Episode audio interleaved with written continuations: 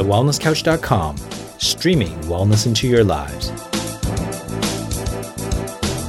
Welcome to This Week in Wellness with Brett Hill.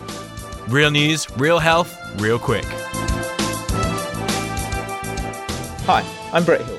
And this week in wellness, a study has shown that receiving chiropractic care at regular, planned intervals, regardless of symptoms, led to more pain free weeks and shorter painful episodes of lower back pain compared to people who sought care, quote unquote, when needed. The study was conducted in Sweden, where 98% of chiropractors, who are members of the Swedish Chiropractic Association, consider maintenance care to be clinically useful and beneficial for patients with recurrent and persistent musculoskeletal pain and was published in Chiropractic and Manual Therapies. These estimates are likely to be clinically relevant for the individual and probably cost effective from a societal perspective, given that the mean number of visits between maintenance care and the control was equal, the study stated. Going on to say that maintenance care is not a cure that prevents new episodes, but rather a management strategy that reduces bothersome, activity limiting pain over time for a carefully selected group of patients with recurrent and persistent low back pain. As always, the links are in the show notes. My opinion on this is that this really matches what many practice members and many practitioners have been saying for a very long time.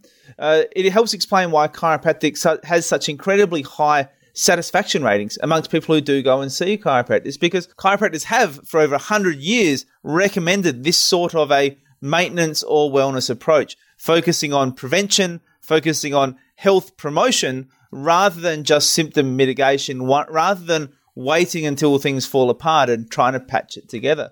Which, of course, looking at this research makes you then wonder whether more research needs to be done to see whether it could apply to more than just back pain. Um, you know, could this be true for other, you know, neck pain, headaches, other health aspects as well that may well be prevented if we take a more preventative approach, not just with our chiropractor, but with our health as a total. Could it be that we need to apply this approach to far more than just chiropractic? I think it's certainly the case that if we start thinking about looking after our body before we start to get symptoms, if we start thinking about taking a more proactive, more preventative approach, a more health optimization approach rather than a symptom mitigation approach, then I think we'd actually get far better results when it comes to not just back pain, but health in general. Let's take a more proactive role in our health to help reduce the chronic disease epidemic that's been so badly exposed in the last few months with what's been going on all around the world. You've been listening to This Week in Wellness with Brett Hill. To continue the conversation, find us on Facebook at facebook.com forward slash This Week in Wellness. If you like this episode, please leave us a review on iTunes.